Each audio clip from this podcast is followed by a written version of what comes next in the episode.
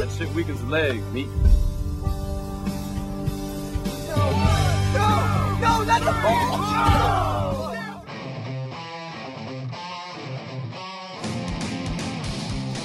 Get fired up for another episode of Real Deal No Sex Appeal.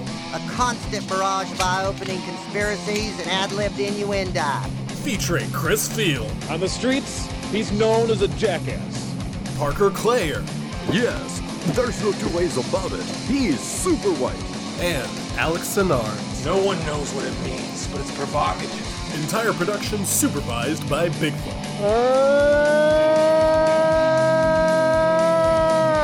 Now, let's join the boys for their latest episode.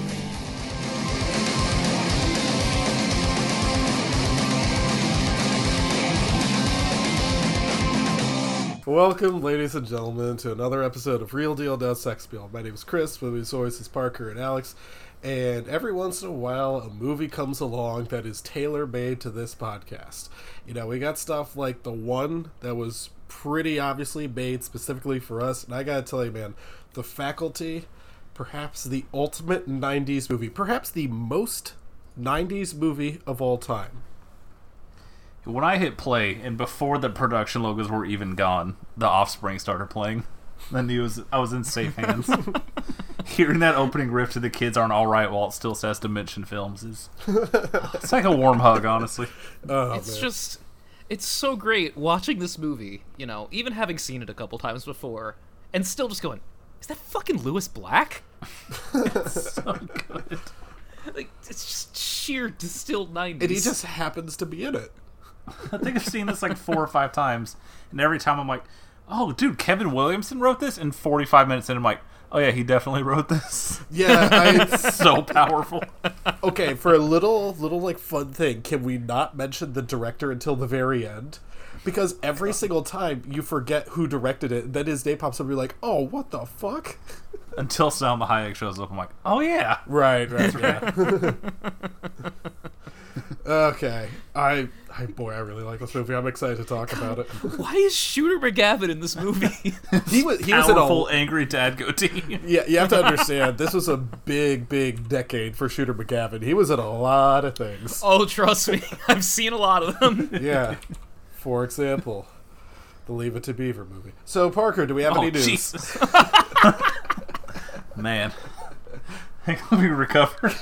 I forgot you watched that on purpose for some reason. Oh, I thought it'd be really funny as like a bit. Ha ha. How'd that go? Oops. You got him I showed you guys. I watched a movie you didn't know existed. The sickest own. All right, let's start with some good news, which is that our friend King Billy Mitchell had his world records restored by the Guinness Thank World you. Records. Oh god. Do you He's guys been know, giving like, back his Pac-Man and Donkey Kong records, and you know what? We're all better off for it. Did you guys know like the details behind it?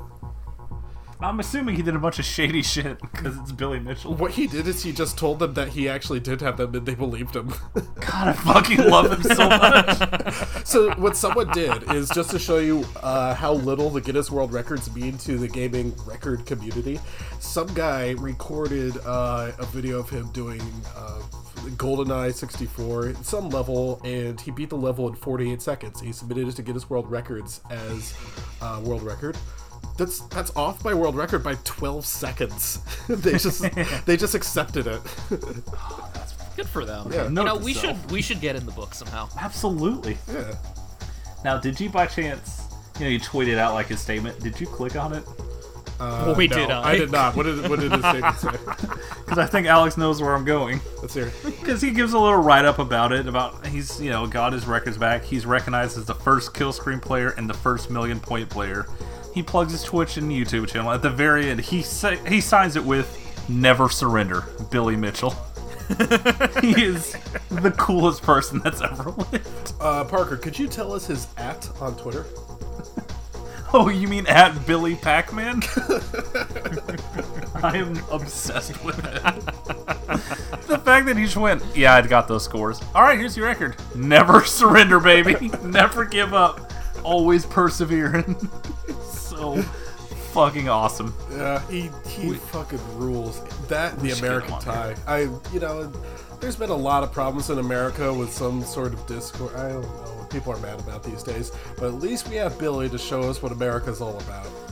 Look, if if we have a Halloween this year, I'm gonna keep my hair long enough to do. Yes. I'm gonna get a USA tie. I love him so much. now we have to talk about the sad news, which is also friend of the show. One Joel Schumacher has left this wretched earth. And shout out to all of my jerks of the week, which are all the people who saw it. He died and went, well, "That's what you get for making a bad Batman movie." oh fuck that. Good job, everybody. You fucking nailed it. I five Man. everyone. I went back and read that uh, Q and A he did with Vulture last year. That is like one of the best Q and A's on the internet. I suggest everyone read it. Okay, if you Like- could like link that in my Discord, I'd like to check that out. Yeah, absolutely. It's fucking wild, and it gets uncomfortable for a while because naturally somebody asks him about him being friends with Woody Allen. But uh, other than that, like very interesting, very interesting dude. I have to admit, there's a lot that I don't know about Joel Schumacher. Joel Schumacher. I know he got big on The Lost Boys, and then was given a whole bunch of projects. And I, I know Batman and Robin was not well received. I, I just have to admit, though, it kind of sucks that he died on the 22nd. It's like couldn't hold out one more day. just narrowly missed it. like the news broke and I was sad, and then like five minutes later, I was like, I wish I was home right now so I could watch Phone Booth again. That's a movie I've not Boy, seen I since like 2001. that trailer. That's a movie I need to watch again. Oh man. Uh, you know, as somebody that rewatched Phone Booth like two or three years ago, he might be good. Damn it. Hate to see it. Yeah. Well, uh, Parker's Fucking Jack Bauer is the sniper. Is I know it's powerful so though. fucking Yeah. cool. uh, a role he's made for. All right, so Parker's got his jerk of the week. Let's get into our jerks of the week. Oh fuck! I can't believe you've done this. Alex, you're gonna have to go with something. I uh, I don't have a jerk of the week. All right, of, of course, buddy. My jerk of the week is every single person that's ever given me shit for listening to K-pop. Now that K-pop is praxis, listening to K-pop is woke. Like, double birds to fucking all of you guys. I knew it all along. The K-pop community came through by bombing Trump's rally. I'm so happy.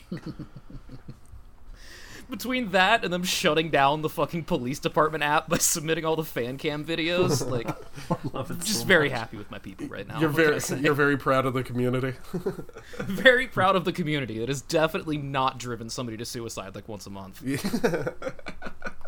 You know, you're gonna have to cancel some of your faves. My jerk of the week is Parker, who decided to leave in the middle of the jerks of the week segment so he could go get some tendies. I heard her like, oh, she's on the phone. I snuck out and just quickly shut off the Xbox that was playing It's Always Sunny and snuck back in before she turned around. Sneaky little skeleton.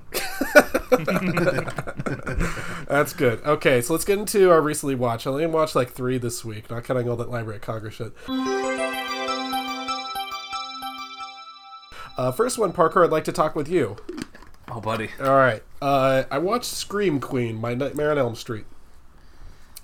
Dude, one of like the last lines in that movie broke me for the night. It was very upsetting. There are a lot of lines that really stick with you. So, Alex, you're familiar with A Nightmare on Elm Street Part 2, right?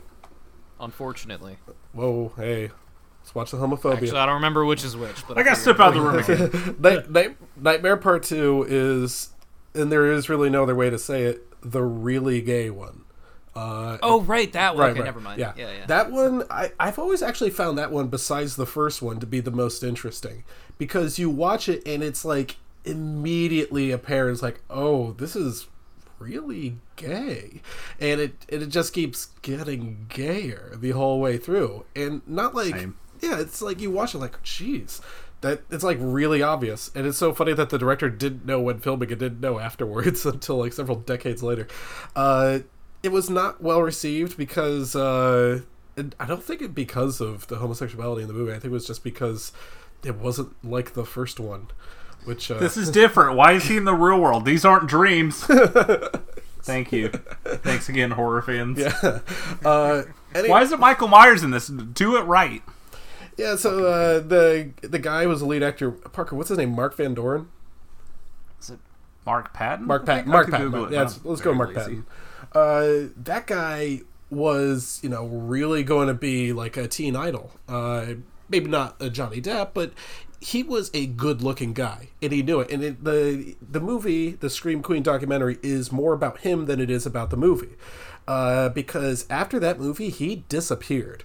He they literally found. Uh, the, I mentioned uh, a couple episodes ago that I watched that really long documentary on all the Nightmare on Elm Street movies, and in order to find him, they had to hire a private investigator. They found him on a dirt road in Mexico and uh, he just really wanted to get away from the entire movie industry because it destroyed his life. And you wonder, oh, would the movie industry really destroy you for being gay in the 80s? Yes, but there were other things too. Uh, my only problem with this documentary is that Mark Patton is not interesting enough for a documentary. So the good news is that it's also about Nightmare Part 2, which is definitely interesting enough for a documentary. and like just about the AIDS crisis in general in the 80s. Yeah, Which- that was a part that I did not expect uh, for for them to be bringing it up, and, and I have to admit, when they brought it up, I was just like, yeah, yeah, I've heard it before. Turns out it really affected his best friend and also him. God, I wish I know I wrote it down, but I can't find it. But like one of the last lines is him to be like, "Yeah, like I'm the only one I know my age. All my friends are gone." And you're like, "All your friends are gone." Oh, oh, okay, But cool. But that being said, there were lines that made me tear up in a good way. And the best example for me is a lot of the people that they have on there, they, they have like drag queens and uh, uh, uh, famous uh, queer movie critics and professors of film, and people who put a lot of very serious thought and work and effort into what they do and what they watch and how they interpret it. But at one point, they just get a fan, a regular old everyday fan, and and he, you can tell he's gay, and that movie did a lot for him. It really did a lot for him, and he's like, it's like a representation matters sort of thing, and I was like really happy for that one guy.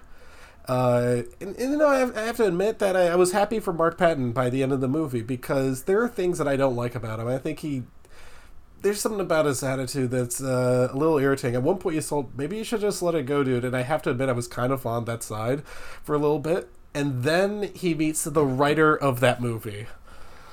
Oh Because boy! like, because I was also on the side. Just let it go. But he's like, well, yeah, he's just coming in out that everyone says it's gay. Being like, oh yeah, I put that subtext in. It's like you're not the one getting called insert every single slur. Oh, my a hundred times a day because boy, there sure is a montage of comments on YouTube videos. That's the thing. That was that was the what really bugs me is that like you can talk about how like oh you know you know free speech and it's just a word and sticks and stones or whatever and they had that montage of 80s movies where everyone's calling each other the f word and boy is that unsettling it's in all the popular ones. right yeah It sure is fun just watching Bill and Ted being like, wait, what the fuck did you say?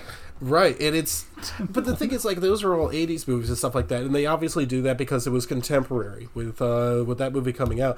But they use that word in Freddy versus Jason, you know, and that came out in, like 2003. That was a Well, post actually, luckily, uh, South Park reclaimed it, so it's actually not offensive anymore. Look, I told you the only time it's ever been funny was in the the South Park movie. he said it to Jeffrey from Yard Hill. God,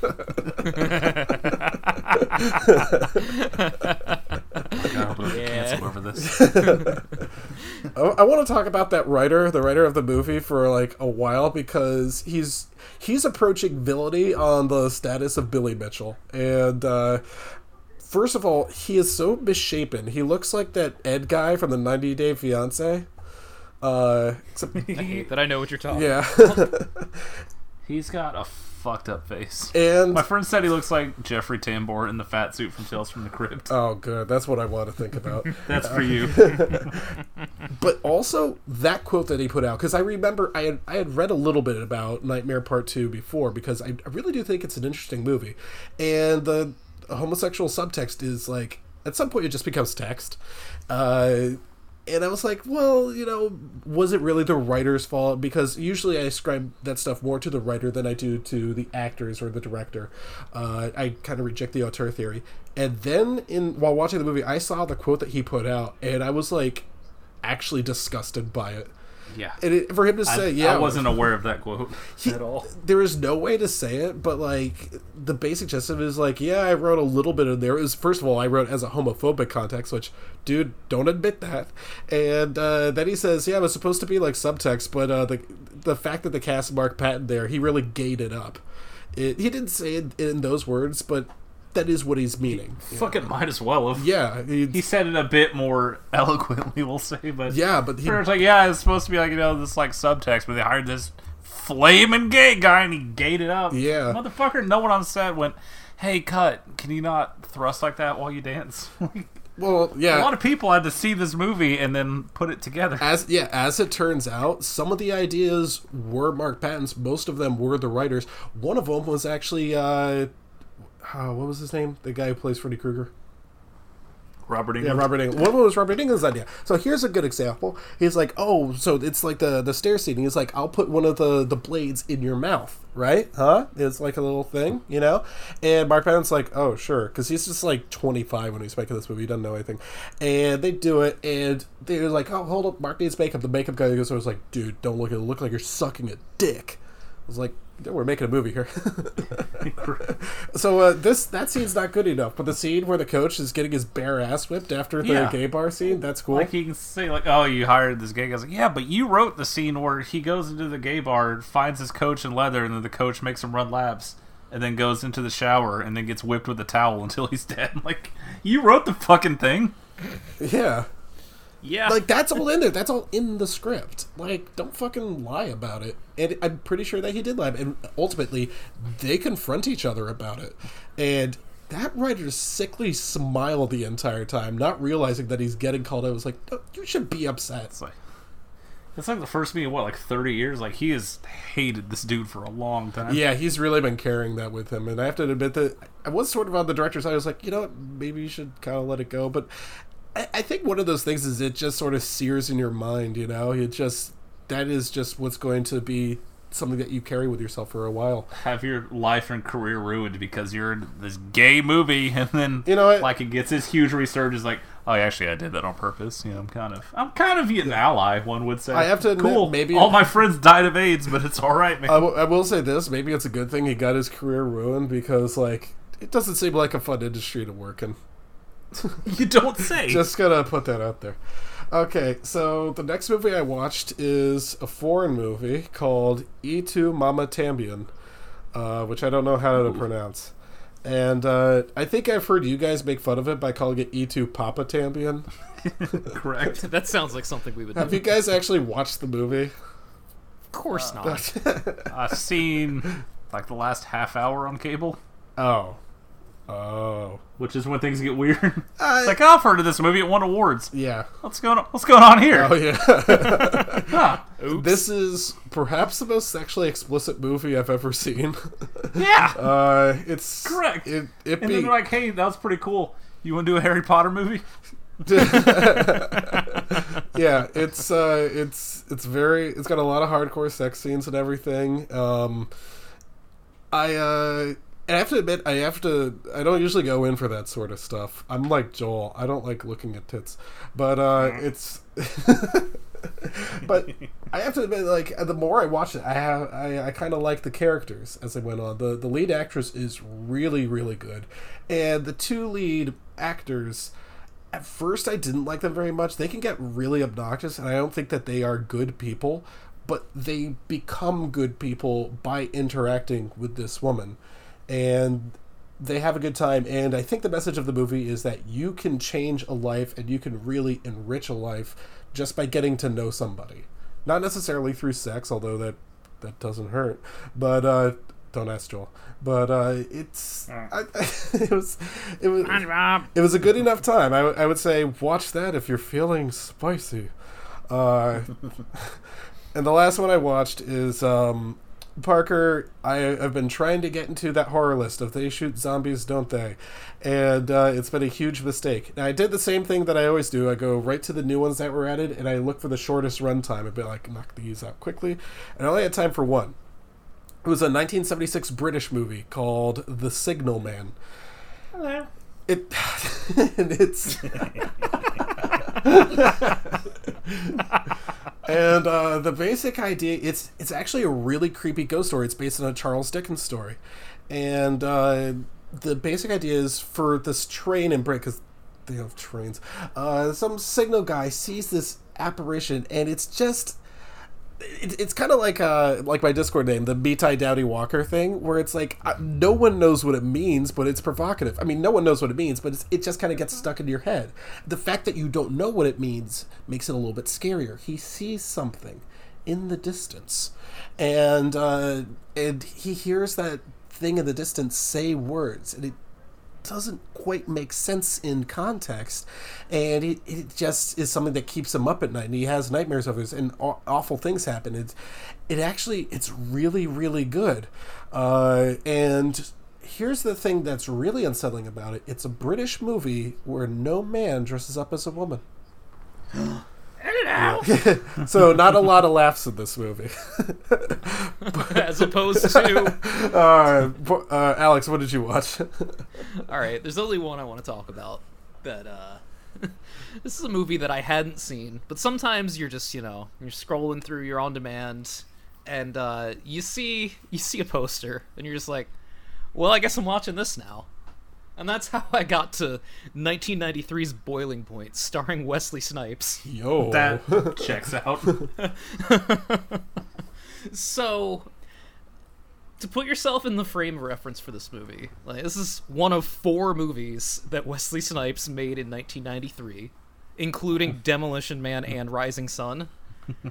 and let's just say that you know you probably had to mail in one of those four, and uh, it's this one. and I mean, you're watching this movie you know, you've got these two bad guys, one of whom is played by an extremely baby-faced Viggo Mortensen, which was a treat because, whew. But uh, the other one, you just sometimes you see a part and it's like, all right, this like New York City like con man hustler type guy that was just very very clearly written for Christopher Walken, who probably just said no because they didn't offer him enough money. So, you know, you're making your movie, you wrote it for Christopher Walken. I haven't looked this up, I just assume by the, everything the fucking character says and does. So you gotta offer it to somebody else. What about Dennis Hopper with a bad dye job? hell yeah Fuck yeah, dude. I'm in. Just, just doing that accent poorly the entire movie. Like, this movie is kind of incoherent. Like, it's one of those movies where stuff just sort of happens and it's like causally related, but you don't really know why. Like, there's no stakes in this movie. It's very strange that it exists. Like, Dennis Hopper's character is just like this weird hustler guy who just got out of prison, and I'm pretty sure that Viggo Mortensen's character is just like his idiot patsy, and they go around trying to rip off like mobsters and stuff. Uh, Paul Gleason is in what's basically a cameo role in this movie, which did a lot for me because uh, turns out I just love seeing Paul Gleason in literally everything. That- Is that going to be our new thing for this episode? Oh God, is it? I hope not. I love low effort so much. you guys. like you don't need to watch this movie. It didn't even get reviewed by our boy Hypersonic ninety one. You can tell it's just like it's. But man, that poster and Dennis Hopper doing that accent. And there is there is one line of dialogue that I have to bring up again, as I, as I've established. Viggo Mortensen's character is an idiot. So like they do a crime at the beginning and they steal a car, and then he's talking to Dennis Hopper. He's like, he's like, what did you do with the car? He's like, oh, I dumped it over here because the police will think an African American took it. It's like, man, 1993, good work. no one has ever spoken like that in their life. But in this ah. 1993 Wesley Snipes movie, It was a different time. right, yeah. You can get away with it. anyway, Parker, you go ahead. You posit that he phoned it in there, which is interesting because this morning I watched Rising Sun. Buddy. Chris, are you familiar? No. oh, I, I can't believe Chris isn't familiar with Rising Sun. My Oh, is it an goodness. anime? It sounds Japanese. There's a lot of Japanese uh, influence in culture. The movie actually kind of sucks ass, but everything It's about terrible. it is, is funnier than the actual movie. So it's uh based on a Michael Crichton book. It's the other Michael Crichton movie from 1993. You know, not the good one.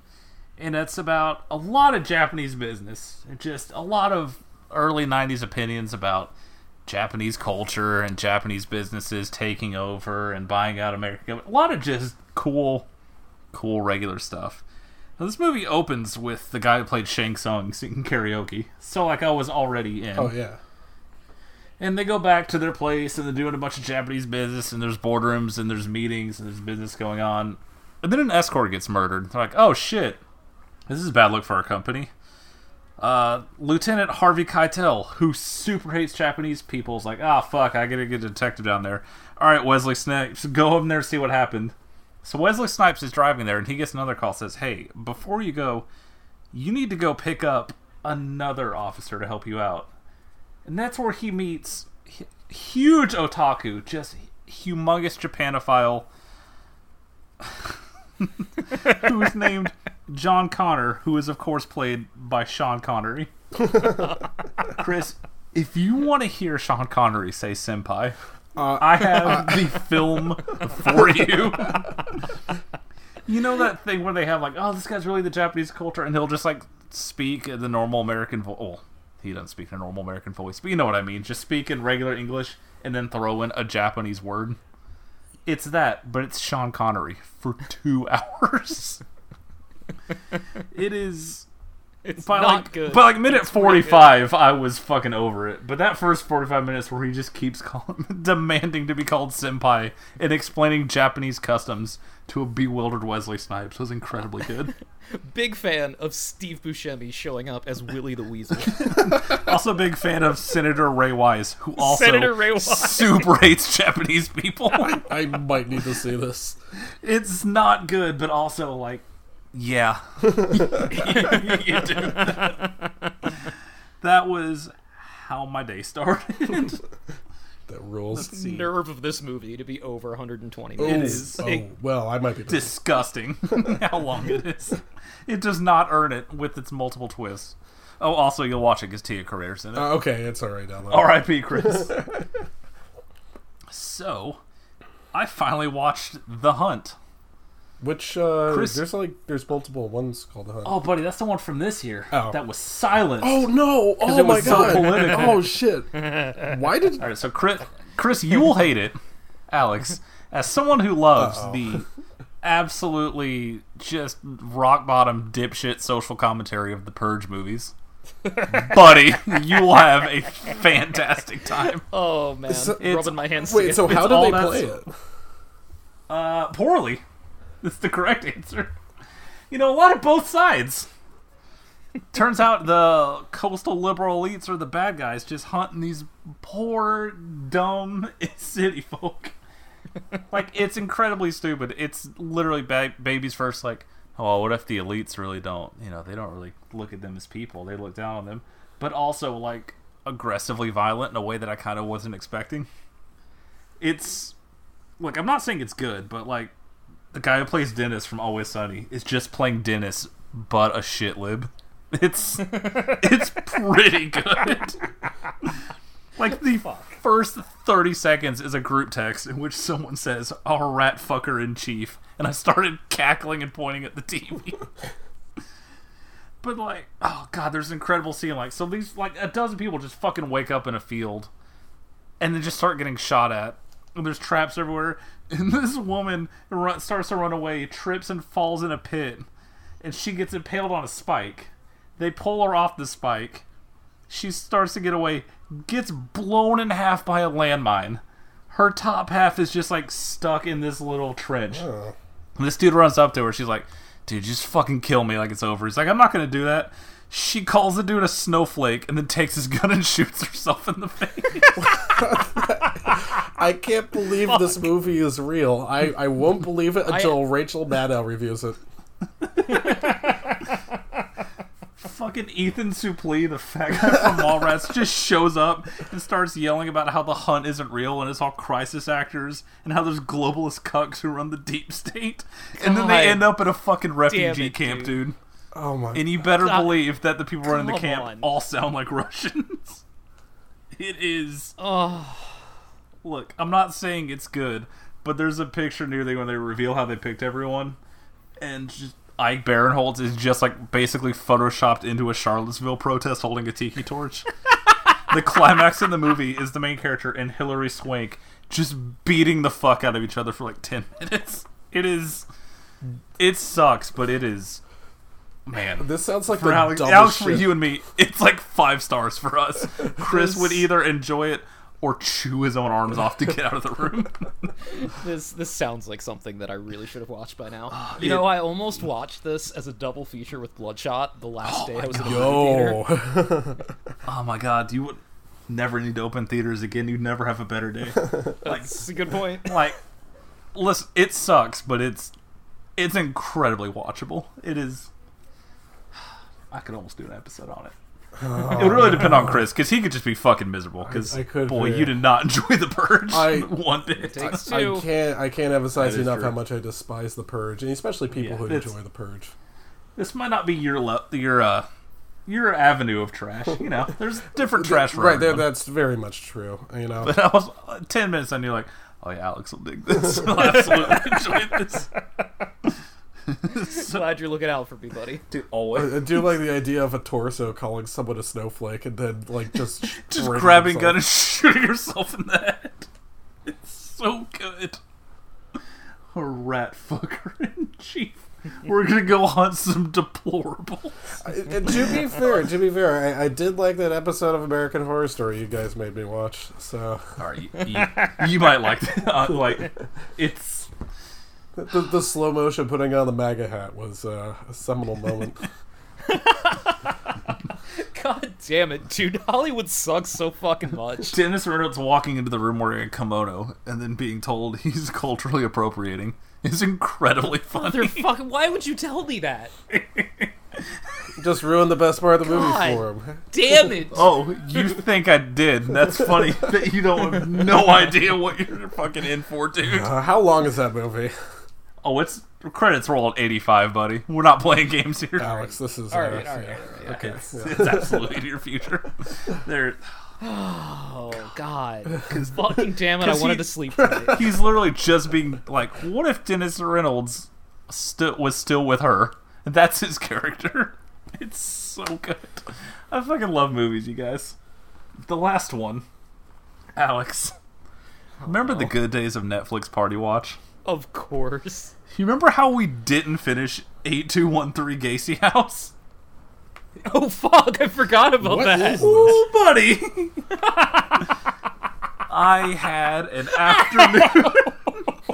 Because we got like five, maybe ten minutes in before we realized, like, oh, this is like a fucking asylum level paranormal activity. Let's put on anything else. Because it's just going to be us talking and then getting just loud ass jump scares.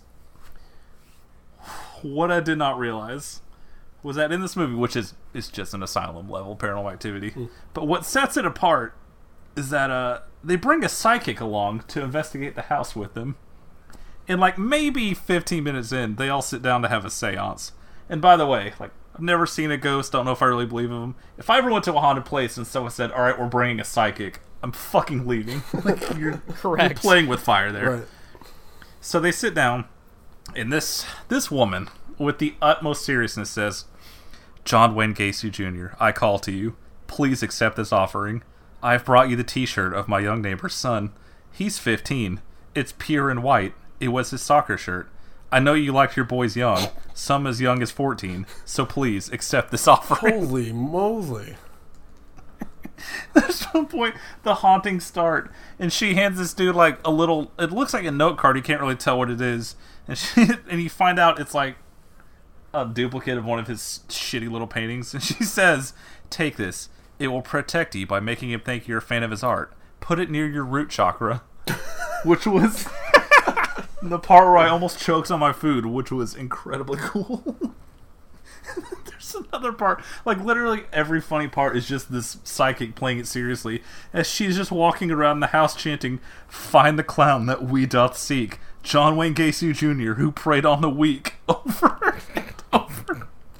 and they finally, I think they pull out a Ouija board or some shit. They finally communicate with him, and they capture his voice just saying in the background, "Kiss my ass," and it's played like, "Oh my god, guys, he's communicating with us." That's incredible. This is like a really, really shitty episode of Ghost Adventures. and like at one point, it's like near the end of the it's the end of every paranormal activity when like everything goes crazy and they're all like being attacked. One of the the cameraman is like this, like I say late teens, early twenties dude. He gets like pulled up in the air and his jeans ripped off and he's just thrown out of the room and taken to the basement. Movie cuts to black and they have a bunch of autopsy examinations instead of credits. And as God is my witness, one of the autopsy things confirms that that dude got raped in the butt by John Wayne Gacy's ghost and then died. Oh man. So that was my week, you guys. Could you imagine like watching good movies? Because I No, can't. absolutely Are not. you kidding me? That sounds amazing. John Wayne Gacy's ghost in his hands going, "Kiss my ass." It's so fucking stupid. Like all that happens, and I just tuned out for like a solid seventy minutes.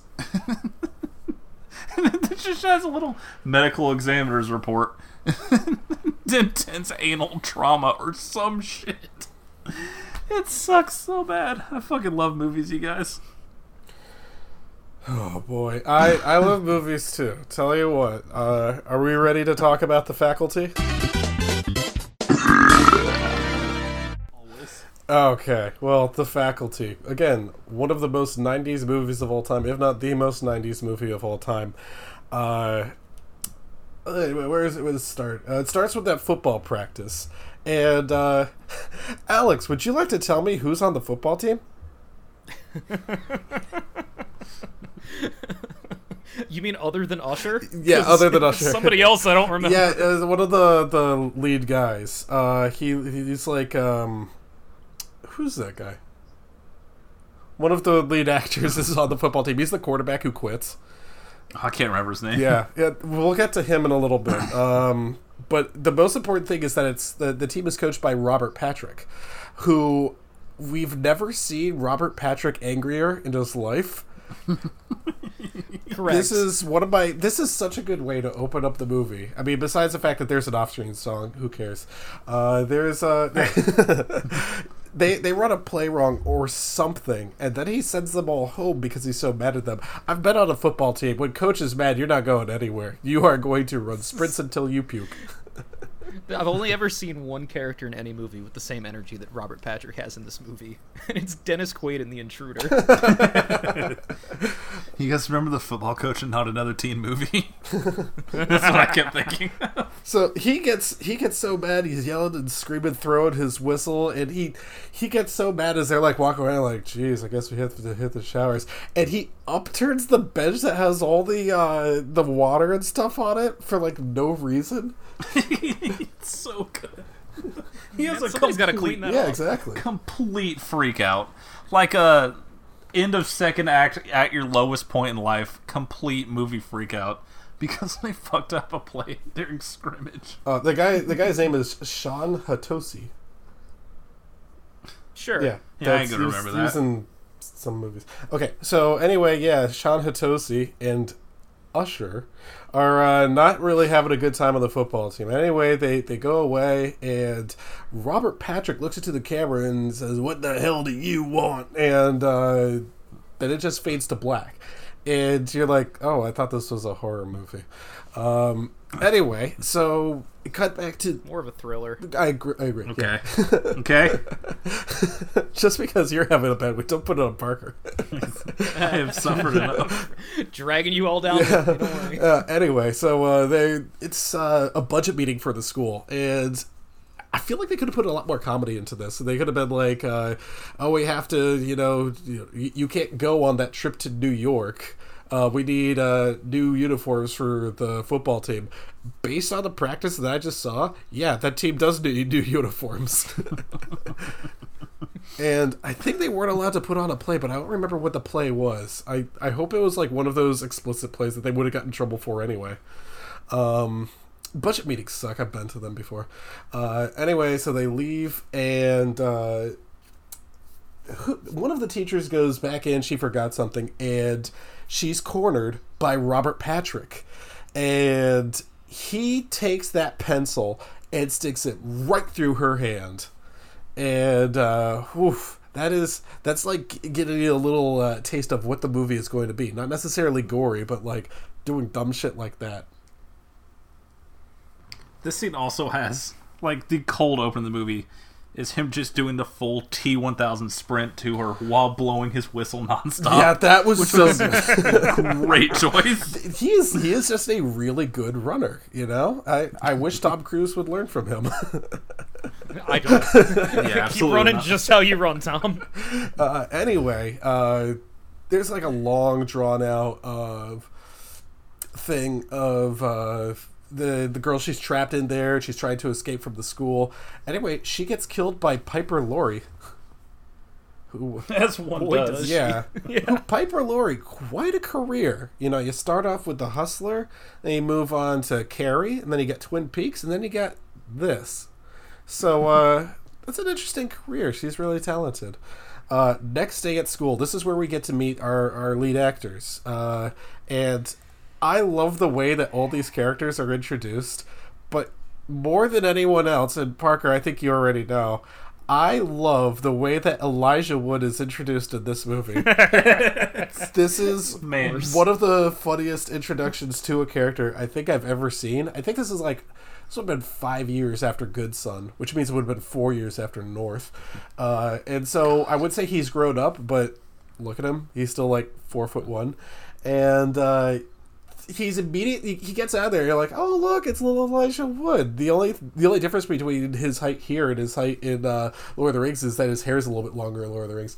So they the bullies and there's multiple bullies pick him up as he gets off the school bus grab him by each leg and slam him crotch first into a pool four people to nutshot this fucking four foot eight loser. and the, the best part is what he says he says no no not the pool It might be the most effective shorthand storytelling I've ever seen. It's like I know everything about this kid. I know his entire. i know life. everything about the It's- school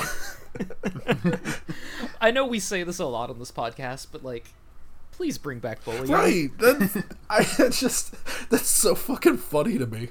Uh, second best introduction has to go to Josh Hartnett. There are two things To you. We have to talk about the uh, the two things about Josh Hartnett. One, that car. Oh. I, I try not to use this word too much. I, I don't really like the way it sounds in my mouth, but that car is tasty.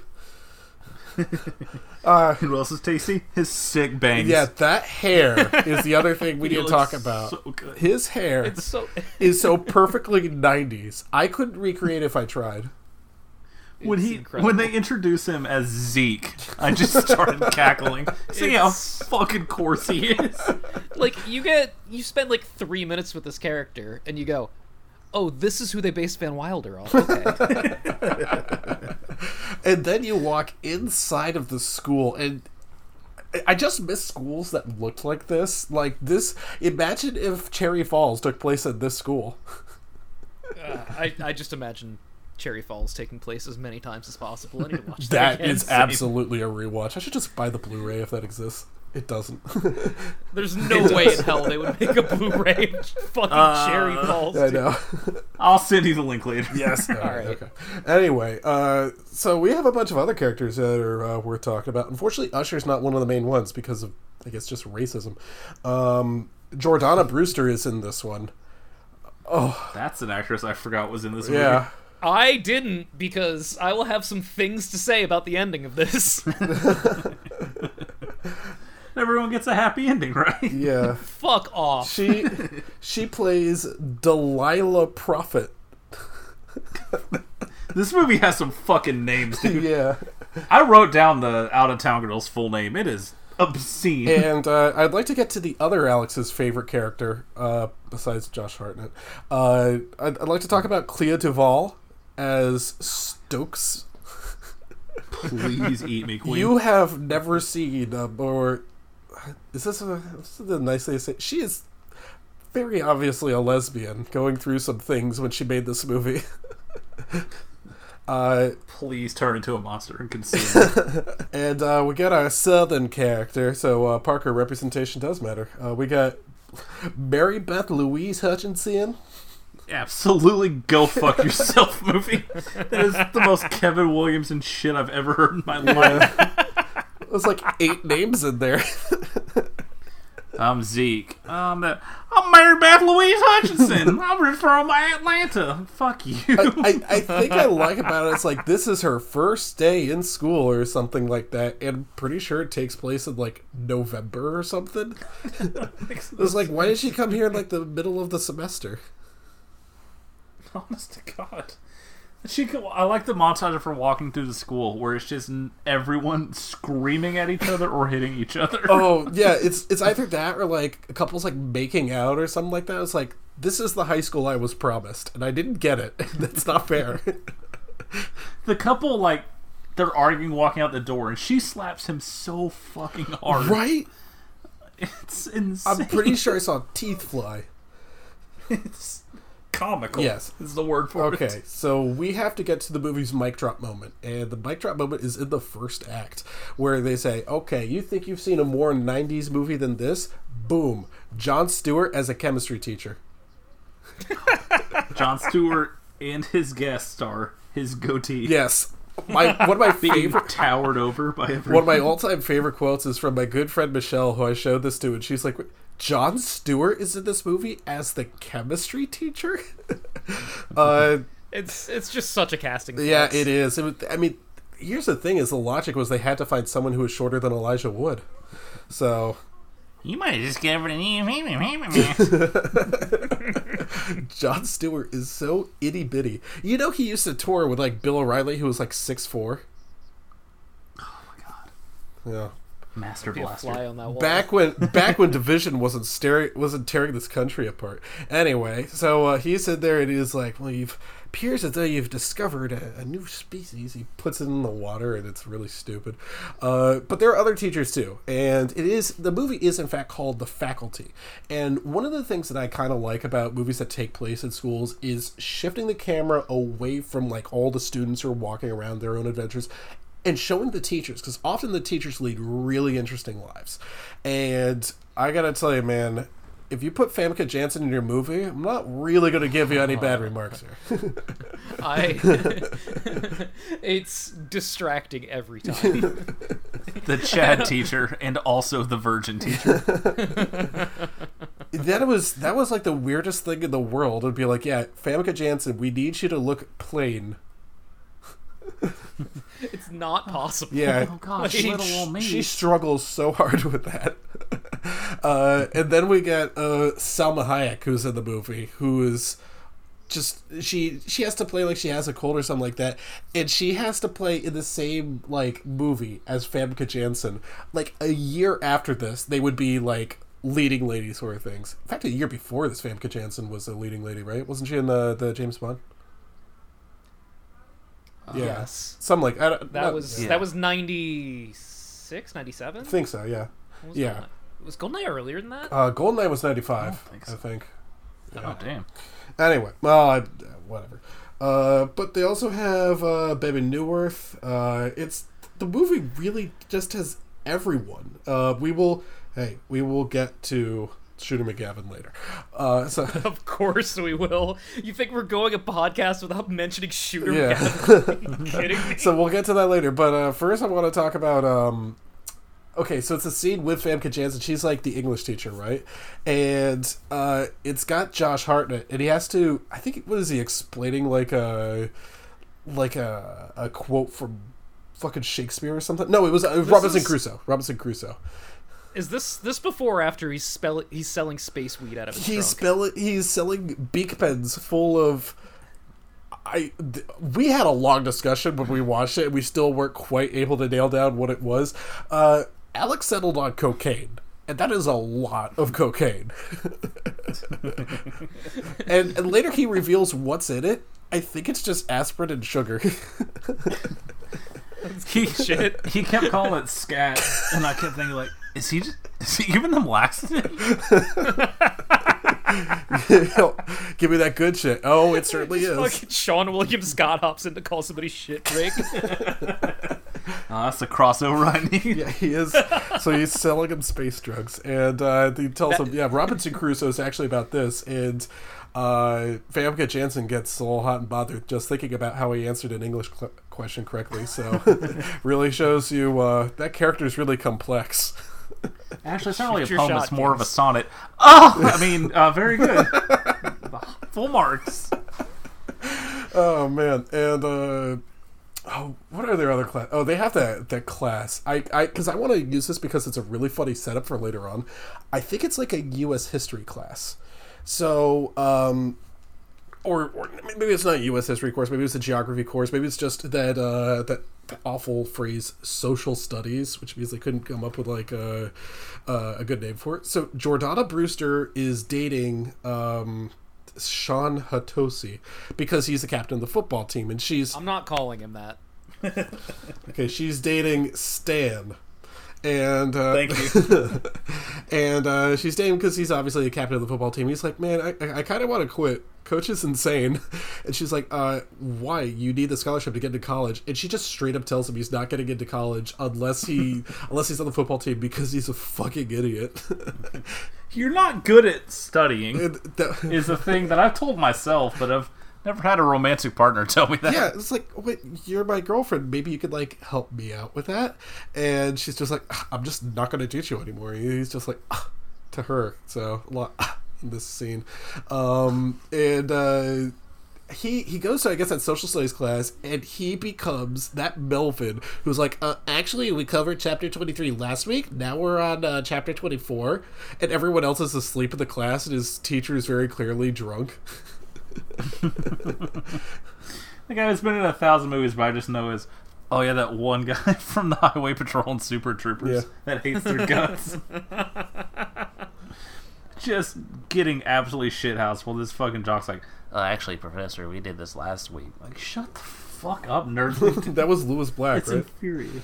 Yeah. anyway, yeah, so so Stan is uh, is uh, trying to become uh, a nerd now. He's trying to shed his jock status. He's trying to Don't you love subverting expectations? exactly. He's no longer a I Chad. cannot- He's trying to become a virgin. I cannot believe this movie didn't end with, I think I'm gay. like, that had to be in a draft, Right. right? Yeah. Well, Kevin Williamson. Yeah. I know I'm jumping ahead here, but that social studies teacher later on in the movie, when he becomes infected by the parasite or whatever, he makes the class write down a list of all of their relatives and all their friends and all their addresses and everything, and says this is the test, and it's definitely one of my favorite parts of the movie. Uh, and uh, who else is uh, doing? Oh, first of all, I want to talk about how they find this parasite, right? Um, fucking Frodo Baggins over here is eating lunch all by himself on the bleachers, and uh, Been there. Yeah, on that is like. me and Namdi Awesome. yeah, I was gonna say that's reverse Namdi, you know. Eating, I'm gonna eat my uh, lunch on the football field. No, guys, don't worry. Uh, my friends are definitely coming to sit with me. They're all just sitting out of frame on the football And field. he turns around after picking up that parasite and I guess just putting it in his pocket. And there was Robert Patrick face to face. You shouldn't be out here. Football field is for the football team. and He's so cool. In yeah, so we go back to the the faculty lounge, which I will say, if anything, the movie does make a clear case that faculty lounges should probably be bigger. Because if I was a teacher at that school, I wouldn't want to share a room with any of those people, and except Famke Janssen and Salma Hayek. And all the rest of them. So uh, they have this uh, that little water cooler, right? And Robert Patrick is taking like water cups. And he keeps going back. For... Okay, actually no, it's on his second cup of water. Someone looks at him and is like, "What's up with the coach? He's drinking a lot of water." It's like his second thing. but that being said, the Foley work in here, Parker, that gulping of the water. It is some powerful ASMR. yeah, Dude, imagine being a teacher and they're just trying to like mac on Salma Hayek, like putting the moves on her, and they're just fucking all three feet of Jon Stewart songs. Like, hey, did you guys read the newspaper today? Like, fucking Jesus. every every single time Jon Stewart is in this movie, I just think of Gary Oldman and Tiptoes. he really We discovered a new species You're buddy. Thank you. A movie that will stick with me. He'll stick to the roof of my mouth for the rest of my life. Imagine trying to have sex with a woman, Parker, don't listen, and then, like, you think about tiptoes. Well, that's definitely not going to happen to me now. Oh, gee, he just saunters in there like, oh, coach is thirsty today. Oh man, he's drinking a lot. You guys read the Wall Street Journal? What are you two talking about? You don't look so good. You should go home early, mother. These kids have no future. Just please let me have. Uh, God invented the Daily Show. You should get him out of movies. Go do your fucking Dick Cheney impression for eight years and just let me pound it out, please. Begging you. Just two years after this, he had he had even odds of being in Cherry Falls. oh my god. You really did. Imagine him I can like. I can I can Right? see it way too easily. Can you imagine him like running around on his kneecaps? Wait, get back here, you motherfuckers! Man, kneecaps and the wig. Right? Oh yeah. How do you even get a Catch body you, down I'm those gonna stairs? fuck you. Uh, him hunting aliens. Anyway, so uh, and Piper Laurie's in this. So the next scene is a. Ah, what is the next scene here? Because uh, at some point, someone uh, is subsumed into the. Uh, wait, wait, wait! I think I know what this scene is. It's Are we at the shower? Because that scene. is- Go fuck yourself. yeah, you're right, Get right, right. It's the shower face. scene. Yeah. Okay. So it's after practice, and turns out, uh, boy, it's, he. Okay, so Sean, Hut- sorry, Stan has told Robert Patrick that uh, he doesn't want to be on the team anymore, and Robert Patrick. Does, does he accept it? Does he is he like, oh hey, that's okay. That's just my star quarterback quitting before the biggest Yeah, he's like unnaturally understanding. Yeah, you're going through a lot, kid. It's fine. yeah, you know, growing. It's like, Weird, he didn't threaten to beat the fuck out of me and asked me if I'd seen this boy. Alright, well, guess I'll go take Yeah, a shower. so he goes. Also, this school is like dirt poor, everyone's fighting, but they just have a full indoor swimming pool, I guess. yeah. Well, there, Don't worry. There's that too. Uh, I, I don't know if I ever told you guys this, but I also went to a really small high school. Our showers just didn't work. And uh, so I have not been in a lot of like locker room showers. Do showers always just look at this like just open like uh, Starship Trooper style? Uh, I went to a stupidly big school because our football team makes a lot of money because I live in Texas, so can't comment.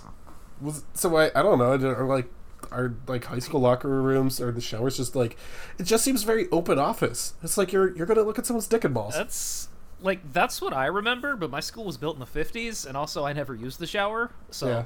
Exactly. I- your boy wasn't working up a sweat in PE. I can promise you that. Oh, I was, and also we didn't have the shower, so shocker, I didn't date much. Uh, but anyway, Yeah, me too, but for other reasons. uh, anyway, yeah. So he gets attacked by uh, a nude woman, and uh, which I hate when that happens. it's really Yeah. rough. Uh, anyway, t- she's uh, Parker. Do you want to talk about this scene? Dude, so this old ass teacher comes in yelling, "Ah, you're gonna get all of us!" And you're like, "All right, I've seen the movie before." And he's like, "All right, bitch, calm down," and puts his hand on her head and just pulls off a giant clump of skin and hair. And I'm like, "Oh fuck, I forgot." Right. Yeah. I was just like laughing at all the '90s shit, and I was like, "Oh, that's actually still disgusting now. Good job, everyone." yeah. Okay. So one of the things about it is they explained it later on that the parasite didn't take. That was like the only one that that happened to. Because she's too old. You think like being in the shower would have been like good for the parasite or something like that, but uh, yeah, she was just too You old. would hope something. so. So uh, This movie's very ableist. yeah. Anyway, they told her, yeah, you know that's really crazy. Anyway, go home do your homework. Uh, and I think the next scene, at, also at some point, Robert Patrick is. We know the shot.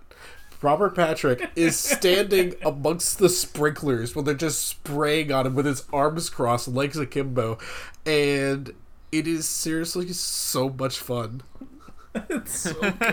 Like that's clearly just a trailer shot, but also it's so good. It That really is- It's it, nobody was having more fun in this movie. Oh yeah, that's very true. Because even though, like, if you're like just flipping through channels and you turn the movie on at that moment, you see him, you're like, this guy's gonna be a fucking problem. yeah. I don't know what this is. This doesn't make sense. But I'm not going on that field. You could not pay me. Yeah, exactly. Not even today, Jordana Brewster. Anyway, speaking of Jordana Brewster, um, I hope I'm saying it right. Maybe it's Jordana. I don't know. Um, she has Delilah Profitt. Uh, two T's. God. Delilah Profitt and uh, Elijah Wood. Uh, I guess they're on the newspaper, um, and they're like the school newspaper. First of all, look, I, I wasn't on the high school newspaper, but I was on my college newspaper. No one puts effort into this, okay? Like no one's going around looking for scoops, okay?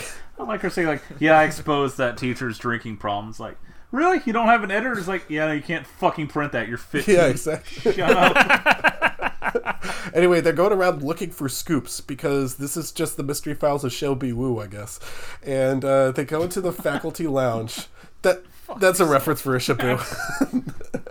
and uh, they go to the faculty lounge and just looking for. Shabu, if you're listening, please don't. But here's the. But here's the thing: like she goes in there with uh, with Elijah Wood. I keep wanting to call him Frodo, and uh, because he's the photographer, everyone's gonna have a shitty hobby that no one likes. So why couldn't she just take the camera? It's the high school newspaper. exactly. And if she was going to expose like a drinking problem, couldn't she just like take a picture of a gin bottle? Like you don't need a professional guy to do it. Not that he's professional or anything, but like you could you couldn't use your phone. It was ninety eight, but like We need to get some incognito photos. Let me put this walking kick me sign down there. Nothing will go wrong. so they go in there and oh shit, someone's coming. Elijah Wood and Jordana Brewster in a closet. Oh boy, here it comes. He sniffs her hair. Like he straight up like snorts her That checks follicles. Get in there, King. He goes like they're just in there together. like he's Oh, sorry, I have allergies. like for he's fucking brainy. anyway. anyway, uh But again, like you know, you after that flagpole, you're like, oh, you definitely snitched girl's Oh, hair. yeah, when yeah, they, when he's true. like, he's the worst my hug guy, and just oh, where's my hug? Guy? Put that in my memory palace. This is like four years ago, asshole. People don't forget. Right. Anyway, uh, two of the teachers come in. Now, which teachers are they? Is it Robert Patrick and Piper Laurie? scene where they're both standing at the water cooler. Piper Laurie fills up a little thing of water and just throws it full speed in her face. I laughed Yeah. so fucking hard. she whips like she's throwing a fastball at her own goddamn head. she almost gets herself whipped. She seriously does it so much better than I think any other actress would. She's just like, ah, fuck the makeup. It's real balloon shop energy. Yeah. It's incredibly good. And meanwhile, Robert Patrick talking like this, we need to find new hosts for the species or something like that. You're just like, oh boy, this is this is going to be so much fun. And the, I like how the movie doesn't really have necessarily a twist about what's going on. It's just it is a parasite. Yes, Frodo Baggins was right when he discovered it. Uh, anyway, they discover. I is it behind them it, while they're in the closet hiding from those two teachers that they discover the dead body of another teacher? Yeah, it's just like falls Yeah, down. if like falls out. Oh no! And they have to escape. And uh, baby, can I just call her Beeb Neuwirth? Because I want to. I don't care what you call any of Yeah. these people other than Shooter yeah, McGavin. Beeb Neuwirth is uh, the principal, and she's like, "Oh, what's going on? Why are you running away from these two teachers? Let's go into there and discover what's going on." Meanwhile, someone moved the body, and uh, they're both taken away. Jordana Brewster, I guess, goes back to her mansion, and Casey, little Casey, played by uh, Elijah Wood, goes back to his home with his father, Shooter McGavin.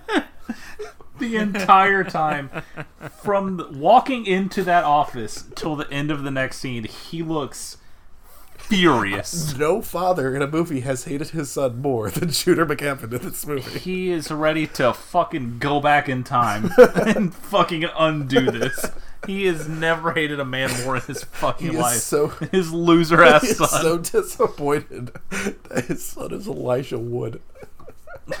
like he's he's walking in that fucking high school hallway with a look on his face like he's about to take the floor at the fucking Rose Bowl. Like he is ready to crack some fucking heads. He's ready to be like, show me. Fucking show me. It's fine. My son, my drug addict dipshit kid. He just knows that like he he was at work. First of all, he he's at work. He gets a call on his very expensive phone, and he's like, "Please tell, please tell me my son was killed." damn it. It's about your son. Fuck you, finally. I can take the T1 line out of his room. Cost me a fortune. Oh, Robert Patrick didn't get him? Shit. You know how many dishwashers I've had to sell this fucking week to pay for his The due? only time he looks happy is uh, as fast as he runs away. Robert Patrick says, By the way, kid, you're pretty fast. We could use a kind of speed on the football team. and I have to think, it's like, what fucking position would this kid play? He's just gonna walk on it wide receiver. oh, right. He's yeah, he's going to be the Danny Amendola of this team. Him like faking out that he's gonna chase him is also incredibly good. When he meets him the first Right, time, he's like, "You're really fast and you're running away," and like lunge at I him. think I, again, I, I do think that like the only time uh, Shooter McGavin looks happy is when he, he the coach tells his son he could be on the football team. A smile briefly clo- crosses his face, like finally, my son can get off the newspaper, put down that hear stupid that, camera. Football team, and then it's just as soon as that door shuts, it's immediate. The jump cut to him just tearing his room Right. apart is so fucking His funny. father has, as the kids say, no chill, and he's just going through that. First of all, that kid has his own computer in 1998. Bullshit. That kid is jacking off a thousand times. Exactly. A day. Oh, for yeah, we know because he's got all those pictures of Jordana Brewster. Also, He's hey watching the- what the fuck, lady? right. He's watching the pirated fucking stream of Jason Biggs' bedroom. He has Just me and my friends, uh, Tom DeLonge, Mark Hoppus, and this this little monkey. yeah. I I mean, I'm telling you, like he has like that Hey Arnold shrine to Jordana Brewster. It truly does. It's Yeah. Look as the father. I won't tell you to raise your kid, but you gotta step in and be like, hey, look, it's you know we're all experiencing emotions. You're growing up, but like. You're gonna get put on a wanted list for this shit. You can't do Yeah. this in my house. But that's not the only thing that Have he's the decency to hide it from me. Don't li- don't fucking Yeah, patronize me. so they take the kid's aspirin away because drugs. Uh, what else they take away? I think they take away like what music? They took away his Jump music. cut. They took away his boombox. What is this kid listening to besides Weird Al? Honest to God. it's the music from last week's episode. Yes. I got some pictures developed. Imagine this guy trying fucking- to find scoops. He's going into the janitor's closet. I've infiltrated the closet. the jump cut to him be like, ah, son, you can be on the football team. To him just tearing books in half. Like the fucking Incredible Hulk. What is it, son? What are you on, huh? Pills? Are you No, Dad, I'm on not. crank? And it takes like all his fucking like. I think they take some of his books away. I think some of those are textbooks. Like how's he gonna do his homework? He's, just probably already done it for the rest of the year. state year. issued textbook. I got a head start. he start. like puts he puts the hand on his shoulder like, son, you know, you can tell us what's going on. It's the teachers. All right, well, no internet, no, no music. no music It was a good one. Again, taking away his boombox was good, but we have to talk about what we're all avoiding here. Oh, I know what we're forgetting. Lifts up his mattress, takes out the porno magazines. Did you guys see what the top magazine was called? It was called Boob. Magazine. Hell yeah, dude. That is That is also the one I would buy if I were is Elijah Wood. To the be fair, funniest thing I've ever seen. Ah, my latest, my latest issue of Bube. An important key to all this is his mom's just standing in the doorway playing good cop, like, "Oh, honey, you don't be too hard on him." And then as the dad's about to leave, she's like, "Don't forget his porno." like, mom, what the fuck are you? You just fucking sold me out. I'm going through enough. Like, either there's aliens here, or like your son's having a nervous breakdown from being the fucking Hermione Granger of this nightmare school. And instead, you're like, "Hey, by the way, hey, dad, he hides jack off magazines down there. Don't forget those." Can't even beat off while around. You just have to sit in silence. It's like that is a moment where Let me just read my textbook. Oh, you ripped it in half because you thought I had coke in there. Thanks, pops. that is also where I hide my drugs inside my school. I mean, we talk a lot about like '90s basements, but '90s bedrooms. There's a little charm to '90s bedrooms, but every one of the things about '90s sets is '90s sets are the idea here is just dump a whole bunch of shit in there. Like the the Double Dragon movie had a set where they did just literally put stuff everywhere, and I kind of love it for that. And I like this room too, except for one thing. I think he's got a mobile hanging from his uh, ceiling fan. Sure fucking does. Oh man, Double Dragon. Speaking of Robert Patrick having fun in a movie, Oh yeah, Robert Patrick is just. Never speak of that movie oh. again. Mostly because I don't remember any of it. Oh, that's fair. correct. this scene, like Shooter McGavin, this is like his scene. His delivery of no internet, no music. He's so gleeful, just taking his child's possessions. Son, we can help you. It's them. All right, that's it. I'm done. I've done all I can. He just fucking storms out with all of his son's can. And then this little Frodo's like, all right, well, I have to prove them wrong. One Mississippi, two Mississippi. Great, coast is clear. Hits a bunch of buttons on his keyboard, which makes a little fucking robot thing move, and then just falls. What? Okay, what is that robot thing? There was like a I thought robot that bug. would come back. That was like I, I thought it was supposed to be like a robot cockroach or something. It's just a big computer chip with like pipe cleaner legs, and it starts walking, and he jumps out his window. Jokes on you, Dad. I taught this thing how to suck. This my is dick. so he's he's like oh I'll show so Dad. he's he's very much like Jay Glazer. He wants the scoopage, so he gets ready to run to school. Yeah, this guy's gonna run anywhere. And standing at his uh, driveway are three of the teachers in silhouette. How did they? Why are they there? Why him? Uh, anyway, like get Jordana Brewster. Maybe they already got her. Who knows? Anyway, he turns around and runs right smack dab into Shooter McGavin, who's even angrier. He's like, yeah, I heard you fall off the fucking roof. What are you doing? It's like, forget it, son. You can't get any of your possessions back until you can do a push up. Oh, did a 15 pound house cat just fall down? Oh, that was just my small adult son. It's that line of, it's Get in the that line of SpongeBob. Best part though, Who threw that piece Like, of paper at me? through gritted teeth, telling him to get back in the sun, still holding the booby mags in his hands, all rolled up, like he's about to beat him like a bad dog. I think that was originally in the scene. He's just like, no, no. Do you think any of this was like Shooter McGavin telling Kevin Williamson, "Yeah, I'm just, I I have some ideas. I'm gonna, you know, just uh, You know what? been playing Uh, around with Let's this." do one for you, one for me. Guys, we're like space. we're like 30 I minutes into this know, movie. I aren't know, but I still, don't care. come on. I wrote down like Shooter McGavin. We're just gonna talk about this for 15 minutes, and then I moved on to the next scene. Because that's seriously one of my all-time favorite scenes. And here, here's a real tragedy: he doesn't come back. Hey guys, happy Father's Yeah. Day. A real powerful dad scene in the real deal No canon. music. Shooter McGavin needs No, to be in every they're not- movie. There is a, a certain thing about the way people say certain things in this movie, and, and one of them definitely would be those like would be really good on the football team. Like how it- you could tell they're like maybe like you know s- try and sound like you're pretending to be human, but don't make it too obvious. So just enunciate shit weird. It's like, yeah, got it, perfect. Ah, you'd be good So- on the football team. Oh, you hear that, son? I'm gonna beat the fuck out of you when we get home. I'm gonna polish your ass with my belt, motherfucker. and then there's a, like a brief scene of his mom in the window not doing anything, and I'm like, why did they show that? Is she one she of just them? closes the curtains. Is like, man, if she's one of them and like her last thing before, wait, why would she kill the kid? Why'd she just rat him out for having titty mags? It's just a weird shot. I, I, I don't know. I kind of stuck with me for some reason. Anyway, so they get to school the next day and things are different. Uh, for oh, one of them at one point there's a shot that we actually had to stop and rewind because I missed it, but Michelle and Alex pointed it out. There are two kids in that high school hallway playing Game Boy with a link cable. This this shit, this movie came out in 1998. Uh, I I, I want to check out the exact date because either way, if you, if you make a movie, it's going to take a while for it. to... Oh, Christmas Day, 1998. Yeah, we'll get all the family together. Go see.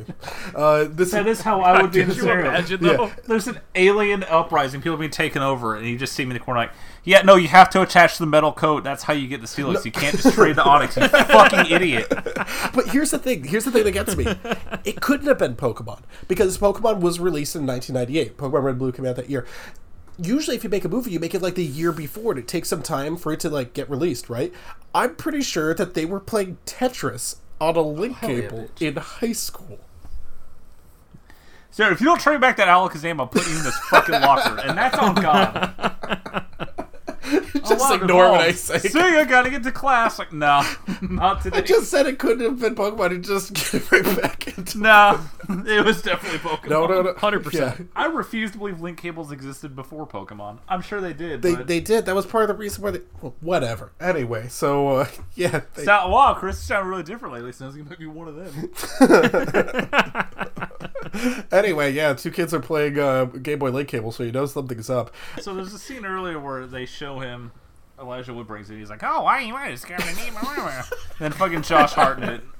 He's like, "Oh," and he just starts listing a bunch of science terms because you know, just like Zeke, I would be smart too if I applied myself. Now, anyways, um, yeah, the sniper respawns in three, two. Where, where's my backup? Where's my backup? They got the BR tower. Yeah, so he gets bit or whatever. I guess that's the infection point, something like that.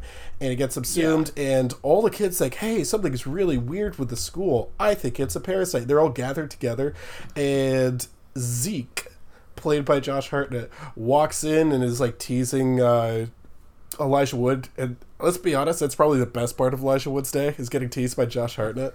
Uh, oh, thank God, he's just gonna laugh at me and not beat the fuck out of me. exactly. It's like, geez, I, I kind of wish Josh Hartnett was my dad instead of Shooter McGavin. He'll just call me little homie gay ass. I won't have to unfold myself from the locker. I'll take it. anyway, uh, then Jon Stewart comes in, and uh, Elijah Wood's like, "Hey, I think everyone in the faculty is, uh, is is like an alien with the parasite stuff. Good thing you're on our side." And Jon Stewart closes the door, locks it, pulls the shade down, uh, and he goes nuts. And fucking, I think Josh Hartnett ta- he pulls off that like that cutting blade from like that where you like cut like construction paper, or whatever. It slices Yeah, the- his fingers the- off. yeah, he cuts his fingers off, and his fingers start running around. Yeah, his fingers are Fingers running around. Oh God, away. what's going on here? You can get that the fuck out of my face. I don't need that in my life. It looked like don't fucking- put that in my it looked like Thing You know- from the Addams Family. Of course, as one is apropos to do, he goes, "Hmm, this looks like a job for drugs." yeah, and he jabs that thing in his eye too. So it kind of reminds me of like that kill, that, that Quentin Tarantino kill from Planet Terror. Oh, he f- piles over that desk. You're like, what the fuck's going on? And then you get to see it. It's like, man, some good effects work. It- I know it it's is, all yeah, just it is, fucking yeah. fizz and prosthetics, but you know what? I'm well, here for the it. director, who we're not going to name yet, is pretty good when it comes to effects work, and that should have been a sign. It should have been a telltale sign. uh, disagree on one of the movies I was assigned. but Sorry, we'll talk sorry, about that at the Yeah. Anyway, anyway, yeah. Anyway, uh, yeah. So apparently, aspirin and sugar is enough to kill a man, and they're like, "Huh, that's kind of weird." All right, we can leave. And uh, th- do they even hide his body? Cheese it. We gotta get out of here before the faculty finds us. Yeah. That, so uh, the mystery gang uh, leaves. And oh yeah, I keep I keep forgetting that uh, Mary Beth Louise Hutchinson is uh, tagging along with them because she needs a friend, and uh, for she some reason, yeah. she really wants Clea DuVall to like. I, wait, does what does she Just want? admit you're a lesbian. Yeah, I'm not. It's, uh, yeah, but you should be one. is that what she Thank wants you. her to do, or does she want her to just, r- just jump on Stan's dick? It's Also. unclear. Yeah, that is a very very strange thing that they're trying to do in this movie. Is just like, is she trying to? Is she straight or not? I don't know what they're trying to do here. Uh, this high school's so big. It's so different from where I'm from. Yes. Get it. That, that is your whole character. We yeah, understand. she's Thank she's just a, she doesn't really have much of a character. We will get to that later. Uh, I wonder why she tagged along, but also there's because we get to the point like, all right, we gotta figure out how to stop these things, and all, all the characters are together. It's like, why the fuck did you bring Jordana Brewster? Because she just keeps complaining, Oh, yeah. and telling everyone that they're pieces of shit. Yeah. It's, it's so fucking cool. she is the meanest. Josh Hartnett ta- takes them all to his secret laboratory. Wait, wait. Before I want to talk. I want, I want to talk about before we go to Dexter's lab. We have to talk about the the library scene where uh fucking Clea DuVall's talk about a Robert Heinlein novel and trying to explain this to. I don't even remember who she's talking. I think she's talking to uh, Frodo here, and I'm Yeah. just like, you can't just bring up the mo- one of the most famous sci-fi authors of all time in a movie like this. Anyway, so we go to Dexter's lab. That's really where we're like, oh yeah, Kevin Williamson. You don't fucking say. I am also aware of these horror movies. Thanks, Kev. yeah, so they go into his secret laboratory. It's He just opens the fucking shed. It looks like Frankenstein's lab. It's All so guys. I gotta make sure none of you guys is my bitch sister that destroys my laboratory all the time. Take these drugs and we'll find Yeah. out. Take this trucker speed and look out for my pet monkey. He He, doesn't know any tricks. Yeah. huh, you just have a laptop keyboard with only one key? Why just the M key? Do not hit that button.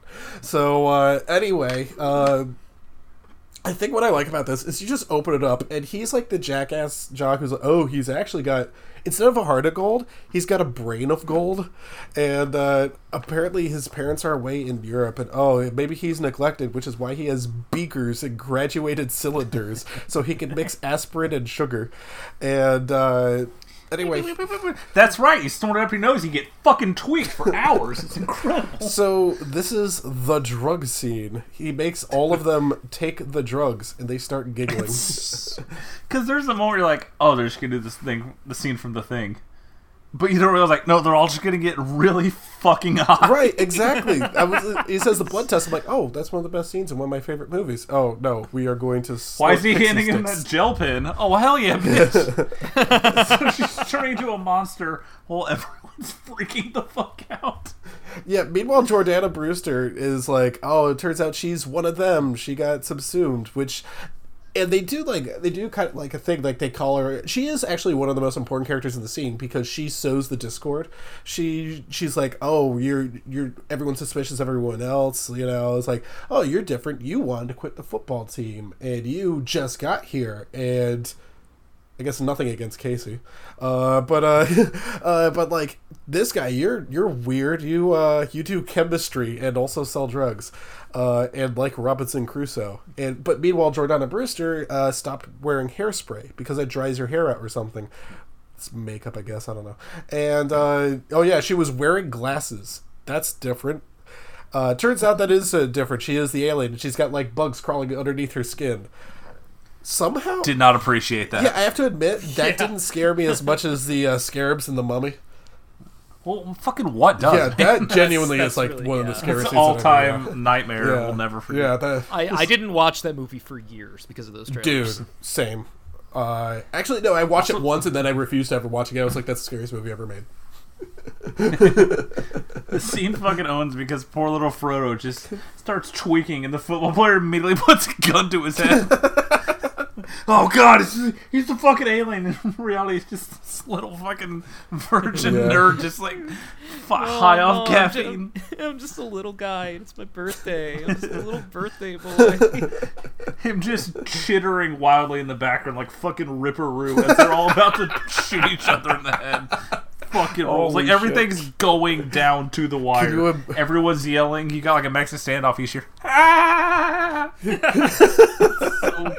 And then all of a sudden you hear a shotgun cock and Shooter McGavin's in the doorway. Kid smoking dope in here. Like, oh fuck. he's about to do. He's about to do Jesus, the. dad's home. He's about to do the hallway scene from Old Boy to them. Oh my god.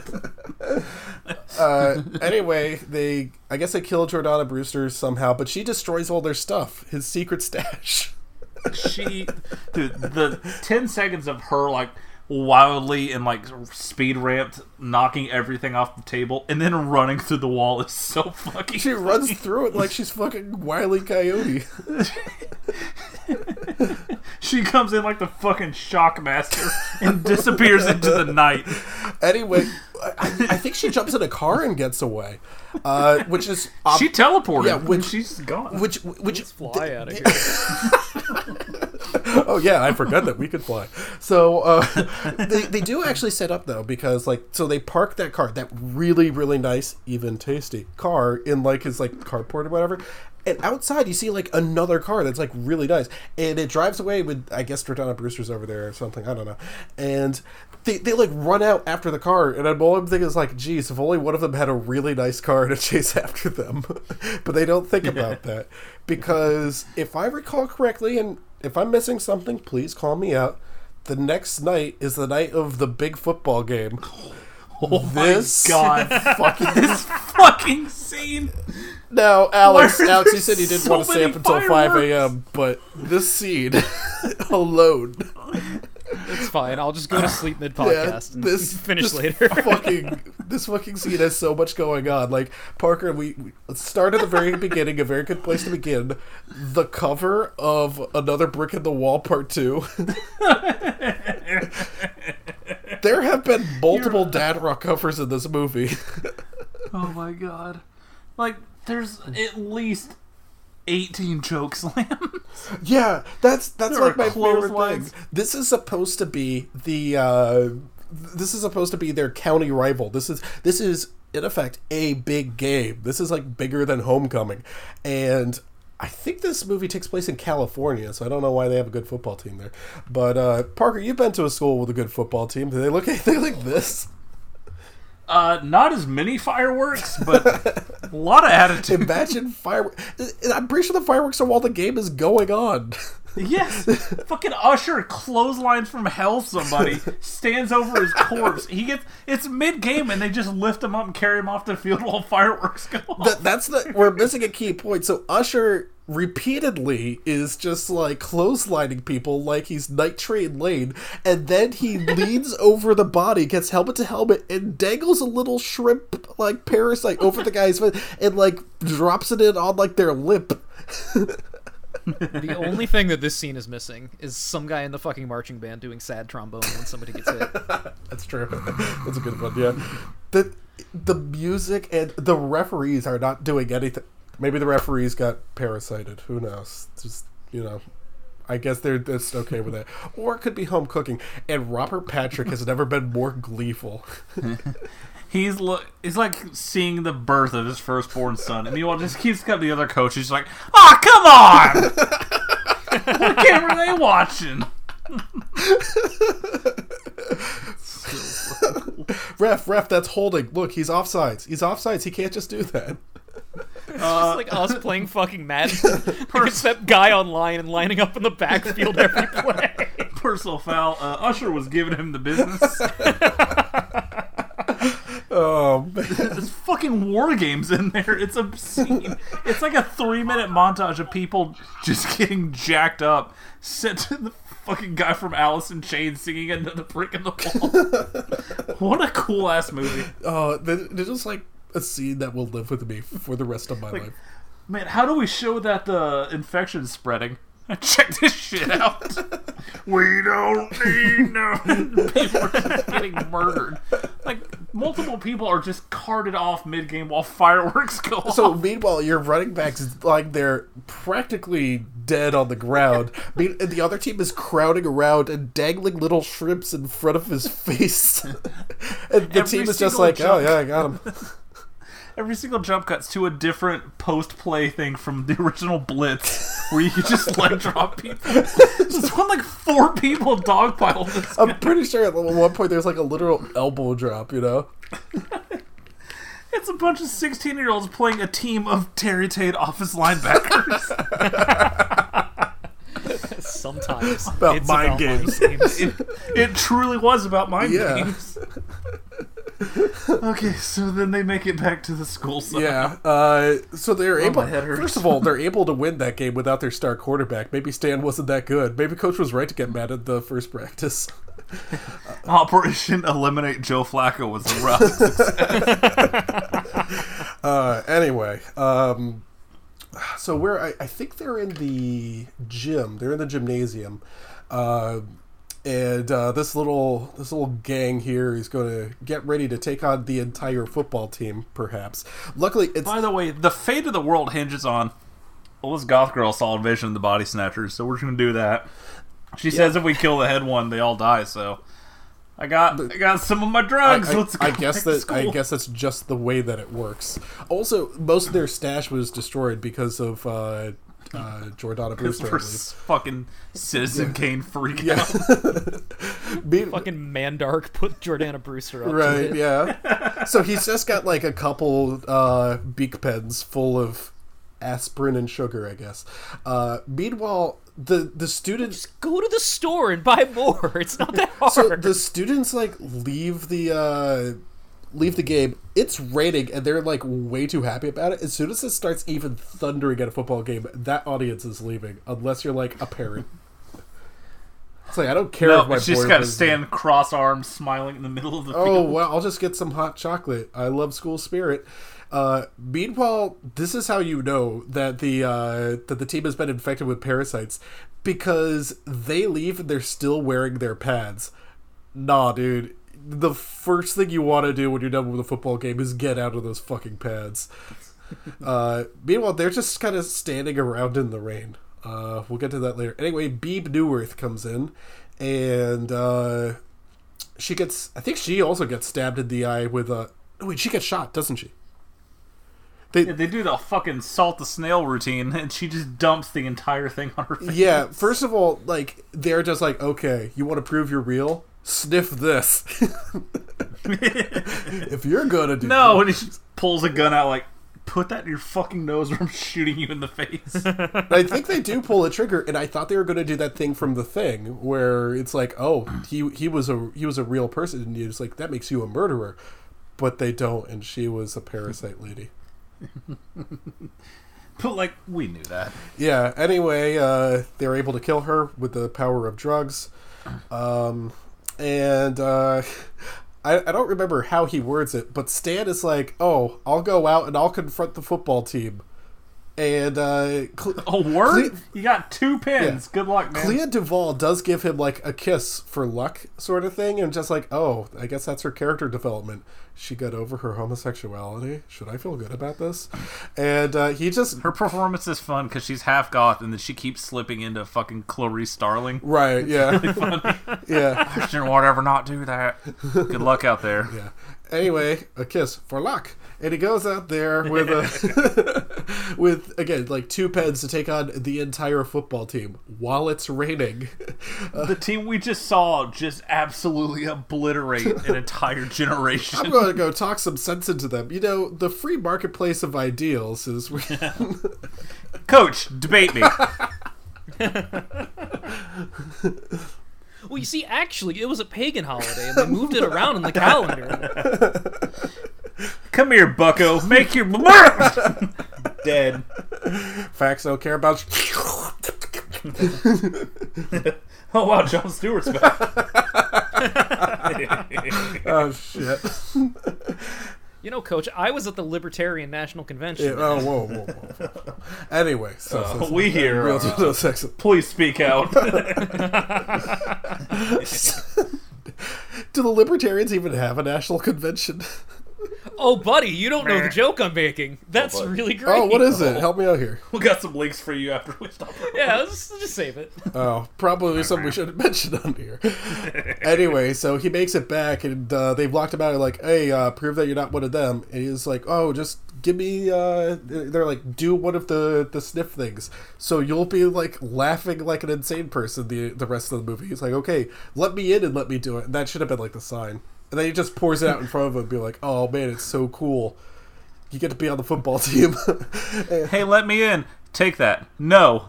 All right, bye. Enjoy it out there, man. Anyway, so he's been subsumed too, and we're supposed to feel bad for him. We don't. Uh, so they have to. At some point, they escape the confines of the gym, which they went into in the first place. So who cares? And uh, we get a confrontation. I think this is it. I could be wrong, but uh, we get a confrontation between Famke Janssen and Josh Hartnett. And this scene, I first of all, it involves the destruction of Josh Hartnett's car, and that breaks my heart.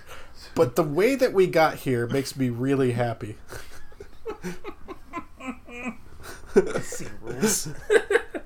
I thought I knew where this is going. Right?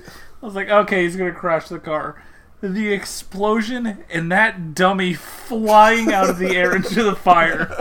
is so fucking funny. She she ju- doesn't she jump in through his window or something like that? It looks like she's trying to suck his dick. Um, also, she doesn't. Um, oh wait, we missed a scene earlier. I I'm sorry, we missed a scene earlier where Famke Janssen is now hot. I say now, and uh, she starts like I, I think she does like the bad teacher routine to like Josh Hartnett. Um, and she starts hitting on him or like making him cream his pants or something. This isn't the same scene where that couple that was fighting earlier is like now together holding hands, and like that's a sign that like the students are corrupted, which is really stupid. Anyway, so she comes back because she wants more Josh Hartnett. Hey, don't we all? Look, man, I remember seeing that first scene with him when she's the bad teacher when I was a kid. I was like, huh. Well, that's just awoke something. that's a feeling I'm not used to. yeah, exactly. Huh. Oh, that's. I guess I'll deal with this when I'm older. Oh, my pants are too tight. We go to Coles. So, uh, I thought I had to pee, but I didn't. So anyway, her severed head starts crawling away on little CGI things, and I have to tell you, how come the thing had better effects than this? Honest to God. There's, I mean, especially in the ending, we'll get to Oh yeah, yeah. But this scene's really good because her body's stumbling around like something from fucking Beetlejuice. the head skittering around. He crawls out of the wreck. She looks at it and goes, Nah, fuck this, and just runs back to the school. And I really respected that. Yeah, yeah, Yeah. me too. Which which was very much one of those you gotta be fucking kidding things. It's Uh, really good. This also has a scene where sweet young Casey gets trapped in a school bus. By with Jor- Jordana yeah, Brewster. which I have seen this scene on several websites that I have located, and It's a real uh, time for your 8 o'clock dick flattening test. Can you imagine how mad Chris, Can you imagine how mad Shooter McGavin was that he was in a school bus alone with Jordana Brewster and did not get his dick flattened? He he escaped. Son, He just he just respects women so much. it, Son, you gotta let her walk all over you. Literally, of course. just gripping his shoulder a little too tight. You, you really, you really should start dating, son. Really dropped the ball on that one, son. I'm not. That's it. No TV, no internet, no boombox until you get feet in your face. Just Frodo Baggins. Uh, Gandalf, why do you hate what you don't understand? Oh, Thought I raised a man. I don't hate you, son. I, I was talking about uh, sci- ah maybe I do. You had a chance for her to take out a big old Harley Quinn mallet and crush your digging balls into pieces, into jelly, and you fucking blew it. First the football team, now this. You know, son, I, couldn't help notice. Uh, she, she wasn't wearing any shoes in that. You know, when an opportunity comes, here's the thing. You're trapped in a closed space. You can at least get a whiff. For Good luck sake. is just hair, but not work her feet. You took it for her feet. Now, son, when I was your age, uh, no, women would walk all over me, and I, uh, we liked it back then. You're gonna have so much fun editing. yeah, I this. know. I know I repeated one of your jokes, but I don't care. That's all right. I just want to go to I'm bed. sorry. Oh yeah. Okay, okay. So, I can tell like he hasn't said anything in, like four minutes. yeah, I know. he mentioned earlier that he was just possibly going to fall asleep. Okay, so what happens next? Um, we don't have a lot more Usher. They after he clotheslined people, they're just like Rest in power. That's really his one scene, Yeah. and he makes it count. Anyway, uh, Stokely, uh, our, our Clea DuVall character, is talking with Mary Beth Louise Hutchinson, and she's you know suspicious because she's uh, from the South, and uh, thus Wait a second. she's revealed to be the Queen. Uh, Oh, hold on. Wait, we actually we, we gotta we gotta slow walk this reveal a bit because it's revealed because she once again does the same thing she's been doing the whole movie. It's like, yeah, are you sure you aren't a lesbian though? And then the light bulb comes on and she goes, "Oh, she's asking me that because she's an alien," and that's how we find out. yeah, that It's the dumbest fucking. this is a reveal. very Kevin Williamson thing to write.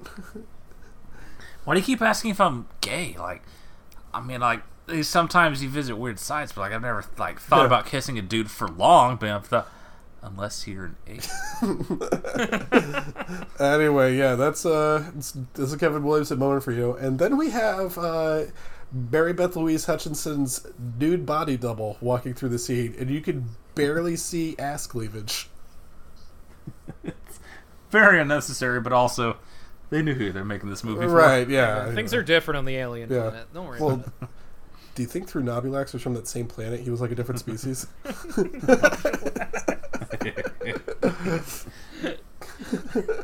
I hate that I'm gonna watch Cherry Falls as soon as we hang Right, this call. yeah. Because I have so Same, much though. to do tomorrow. oh man. Anyway, uh, so they're chasing each other, and who gets who gets attacked in this scene? Does Josh Hartnett get attacked in this scene? I think he does. Oh yeah, he gets kinda, like, split thrown the up. fuck across the Yeah, room. he's in. He gets thrown. Yeah, he does. So instead, now we just have Frodo Baggins in uncharted territory. He, we just have Elijah Wood in a high school locker room. He is not ready for this. This is a kid who has always found an excuse to skip. PE. Same. Hey, My coach, my asthma. they said my ass hurts. Did you get your permission slip signed? You know good and well my dad didn't sign that slip. That's that. It's just the Dexter's Lab uh, episode where he wants to get up playing dodgeball.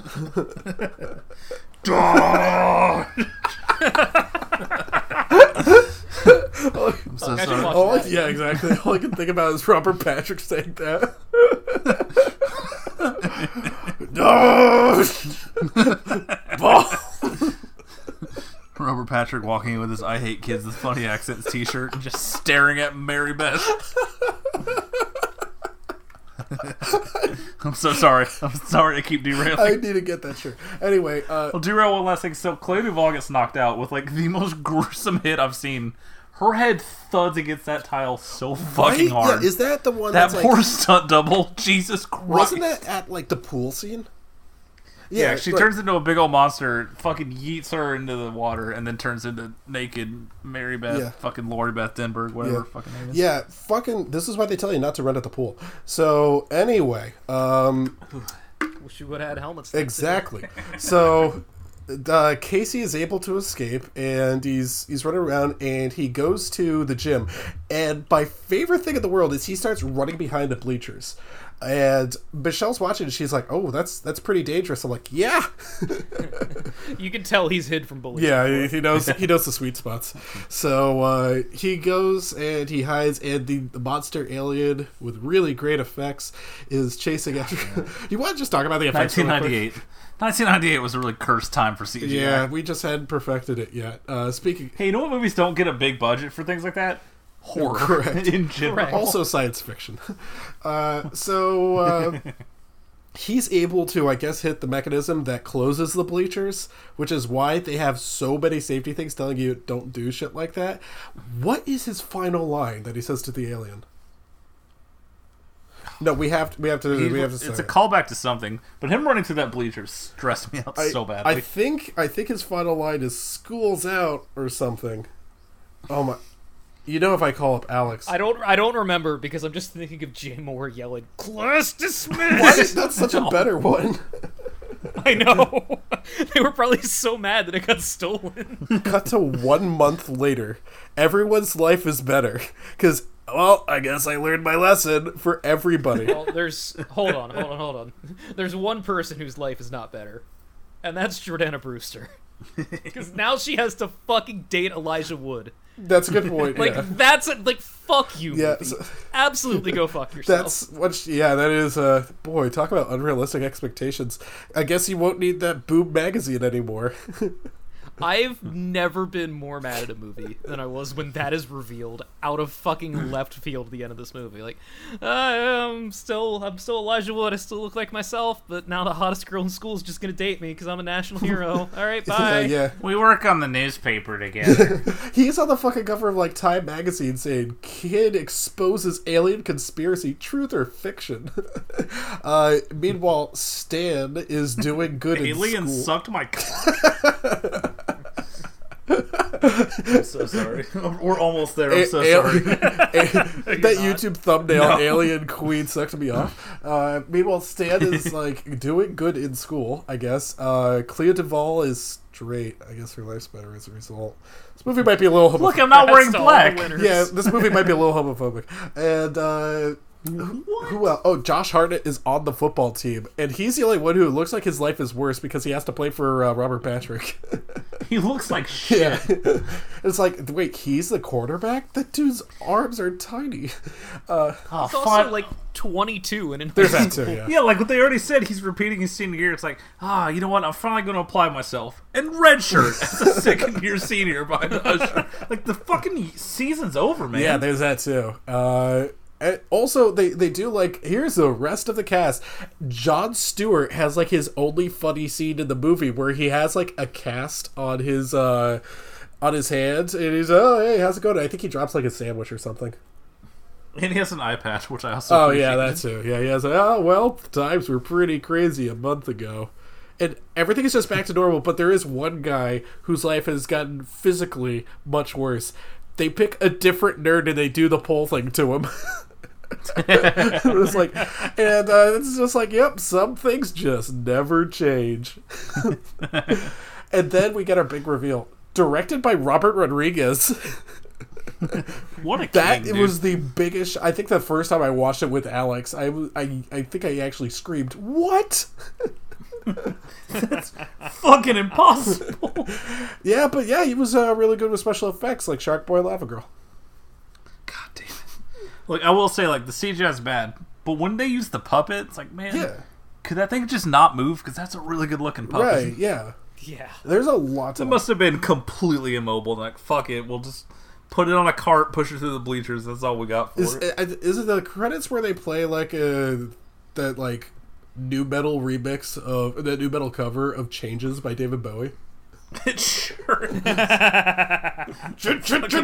Changes. 1998 is a good year. That's all I'm looking. It was such a. It, honestly, for a Christmas release, I would have absolutely asked for this when I was eight years old. Oh fuck yeah, dude! Just pile into the car and get grandma and grandpa are visiting from Ohio. Let's all go watch The Faculty. I fucking love this movie, guys. Really Yeah. good. All right, guys. Next week's episode, the faculty. Honestly, the only reason we do that is because Cherry Falls. You know, we have to find the Blu-ray. I'm just gonna create a new list for us. It's called "Movies with Stabbing Westward" on the soundtrack. Oh, that's what they all have in common. Oh, jeez.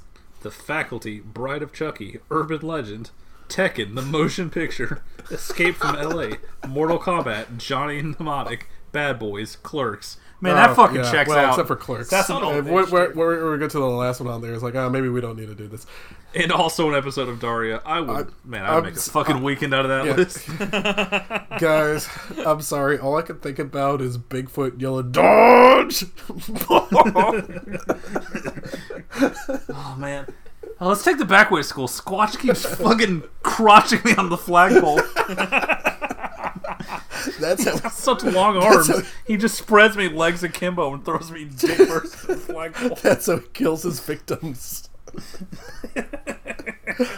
I don't even know what to call that. That is like th- those those four bullies who are lifting up Elijah Wood are like the Beatles of bullying. They're so Like innovative. then he gets thrown dick first into the wall, and then it cuts him with a bloody nose. It's like, wait, what the fuck happened? Honestly, the only problem with that scene is that they don't like have a name for the move that they shout while they're because that is 100% what I would do if I were a exactly. bully. You got it. Ramrod, Ramrod. I was gonna go. I was gonna go with ramming speed. This is the Velvet Underground of bullying. a lot of people know these kids, but uh, the ones in that school, oh man, they took it. to a new level. yeah.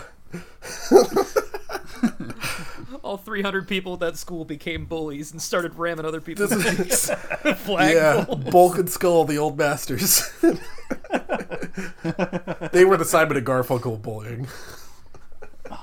God, like Sasquatch doesn't just put you in a locker; he puts you through all of the lockers consecutively. He stuffs you one and just throws you full speed. Can you imagine if like Bigfoot was one of their posse the entire time? It's like, yeah, you're looking a little different too. You got a shaved arm. Look, man, take the fucking scatter. I'm gonna shoot. he just fucking trashes his chemistry set and leaves. I like the idea of him like snorting that stuff and it having absolutely no effect. He starts reading a magazine.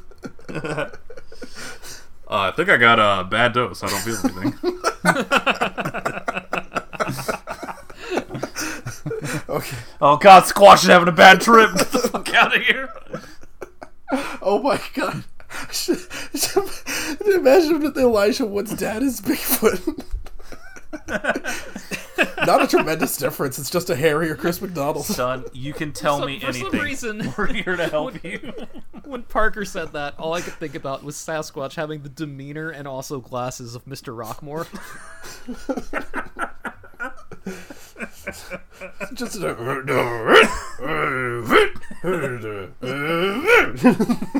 Son, you know I love you. You can tell me absolutely anything. We're here to help. Dad, I promise they're aliens. He just fucking takes him shoulder first out the second story window. Oh man, imagine if he was a teacher at that school. Just imagine him at that school with Jon Stewart walking around on his kneecaps. I will not tell you again. Do not throw things in my class. Or that's enough.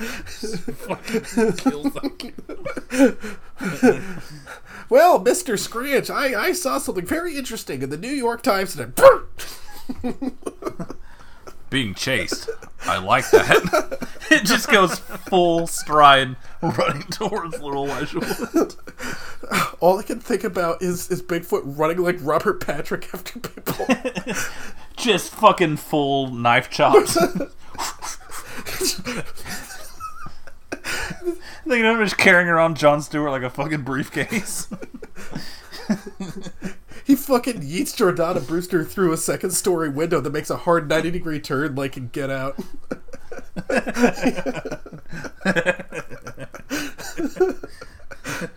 For that time you thought you were getting to sleep. Oh,